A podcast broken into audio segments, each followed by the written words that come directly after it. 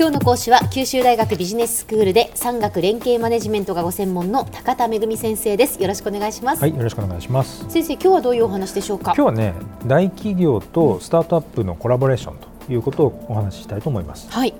先生あのスタートアップって最近よく、はい、あの耳にしますけれどもそうですね。これいわゆるその企業そうです。ベンチャー企業ってことですね、はい、はい、あの実はベンチャー企業って、日本で作られた言葉なんですけども、アメリカなんかでいうと一般的にはスタートアップって呼ぶ方が普通なんですね。でなのでここでもちょっと一応あのスタートアップっていう言葉で統一して言葉を使います。はい、なのでこれベンチャー企業だと思ってください。最近ね本当スタートアップって言うようになりましたよね。ね。スタートアップカフェとか、えー、まあ福岡市のこうスタートアップ支援のいろんなサポートとかですね。まあそういうのありますよね。はい。はい、で今日お話しするのはですね、最近その大企業とそのスタートアップですね、このコラボレーションが関心を集めてるんですね。昔からまあそれはなかったわけじゃないんですけれども、はい、すごくクローズドでインフォーマルにそれが行われてたんですね、うん、で最近それが注目を集めてるっていうのはオープンな仕組みでやられてるっていうところなんですね。でなのでこのことについて今日は考えてみたいと思います、はい、去る1月29日ですけれども、うん、福岡市内の西鉄グランドホテルで西鉄オープンイノベーションコンテストっていう公開イベントが開催されたんですね、はい、でこれは西鉄グループが持っている事業のいろんな資源ですね。リソースですね、これとスタートアップが持っている技術とかアイデアとか、まあ、そういうものを掛け合わせて革新的な何かこう事業イノベーションを生んでいきましょうよというその催しだったんです。うん。でもともとの発端はですね昨年あのコワーキングスペースっていうあのまさに個人とか小さいベンチャー企業スタートアップがオフィスをシェアするような、まあ、そういうコワーキングスペースっていうのがあるんですけどそれを天神カラーっていうコワーキングスペースが開設されたんですね、はい、でこれはですね実は西鉄とそこにスタートアップ55っていうスタートアップ系のイベントを実施するその実行委員会っていうのがあるんですけど、スタートアップ55とそれと日本政策金融高校、うん、でこれ QBS もあの実は去年から提携してるんですけども、はい、あの日本政策金融高校のこの3社が共同で開設した起業家を支援するプログラムこれをこう実施するあの物理的な拠点なんですね。で創業前とか創業直後のスタートアップがこのコワーキングスペースっていうのフリースペースとかあるんですけど、これ格安で使えるんですよ。えー、おいくらぐらいで？月額1万2000円というですね。あそうなんですか、えー、なのでそれで例えばインターネット接続だとか、うん、それから周りに似たような境遇の人たちがいるのでお互いにその辺こう悩みを相談し合ったり、うん、あるいはリソースをシェアしたりでそこによくメンターと称するこう先輩経営者の人が訪れてきてくれたりベンチャーキャピタリストを招いた勉強会が行われたり。なのでそこにいるだけでそのスタートアップの雰囲気にこう触れることができる。いろんなサービスを受けることができるという、まあ、とても素敵なスペースなんですよ。本当これはいいですね、えー、これ西鉄とあのスタートアップ55と日本政策金融高校が共同で始めたということで、ええ、この流れが実は発端だったんですね。うん、でこの天神カラーっていう場所に入居している個人とか企業を含めてスタートアップって、まあ、やっぱり革新的なアイデアとか技術をこう温めていて、うん、いつか世の中に出してやろうと、で思ってるわけですよ。はい、だけど小さい会社が単独で製品とかサービスを世の中に出そうとすると、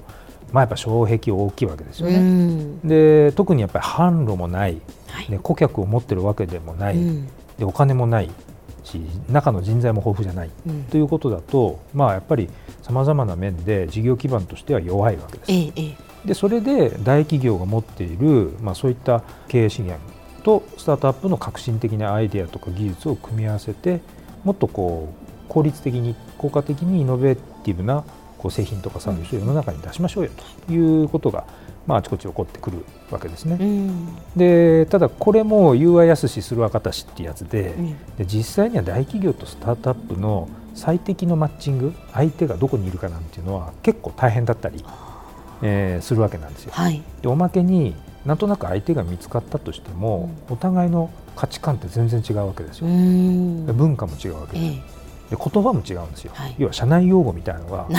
実は全然違ったりするんですね。はいはい、でこれを両者を取り持ってくれる第三者もまたいなかったりするんで、うん、なかなかこううまく相手が見つかってもコミュニケーション取れずに破談しちゃうなんていうことは、まあ、実は結構あったんですよね。でそれで、まあ、今回なぜこのオープンな仕組みが重要かっていうとオープンにしてみんながそれを認識できるような形にしてあげましょうというところがあの最近注目をされているイベントなんかのポイントなんですね。で、まあ、ちょっと前に遡るとこれはですね GE って、まあ、ゼネラルエレクトリックって有名な会社がありますけれども、はい、この経営者をあの前任のジャック・ウェルチっていう、もう本当に有名な経営者の人から、バトンを引き継いだイメルトっていう経営者がですね、今後の GE の成長にはですね創造性が不可欠だと確信してでオープンイノベーションのための事業提案コンテストっていうのをやったんですね、はい、例えば環境エネルギーの分野だと、うん、エコマジネーションっていうエコマジネーションチャレンジっていうのを始めていて、ええ、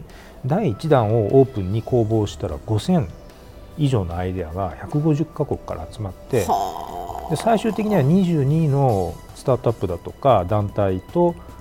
G がコラボレーションするっていうそういう結果になったんですね。うんでベンチャーキャピタルも含めてそこには数億ドルの投資も最終的に実現したとそうですかいうことがあるんです。うん、で従来大企業ってですね誰とどんなアイデアをどういうふうに事業化するかっていうのは、まあ、いまいちこう中の情報が外に流出するんじゃないかとか言って気を使ってもうあんまりこうオープンな仕組みを好まなかった面もあるんですね。はいはい、今でも好まないのはあの、多いです。はい、ですけれども逆にクローズドでやってるとあんまり発展性ないよねということが分かってきてオープンにできる領域についてはオープンにやりましょうよということがあの最近多くなってきた、まあ、いろんな企画だったりイベントだったりというものなんですね。でやっぱりそうやってオープンにして世間の注目をこう集めながら、より効果的に連携相手とか、そのアイデアの探索をやろうという、そういう活動が増えてるっていう、まあ、そういうことなんですね。はい、まあ、そういう背景があって、うん、大企業が対外的にオープンな仕組みを通じてコラボレーションする相手を効率的に見つけましょう、で両者が一緒に持ってないものを持ち寄って新しい事業を立ち上げましょうっていうスタイルが増えてるということなんですね。では先生今日のまとめをお願いします。はい、えー、大企業が対外的にオープンな仕組みを通じてコラボレーション相手を効率的に見つけ出すそして両者が共同で新しい事業を立ち上げるオープンイノベーションという手法が増加をしています今日の講師は九州大学ビジネススクールで産学連携マネジメントがご専門の高田恵先生でしたどうもありがとうございました、はい、ありがとうございました。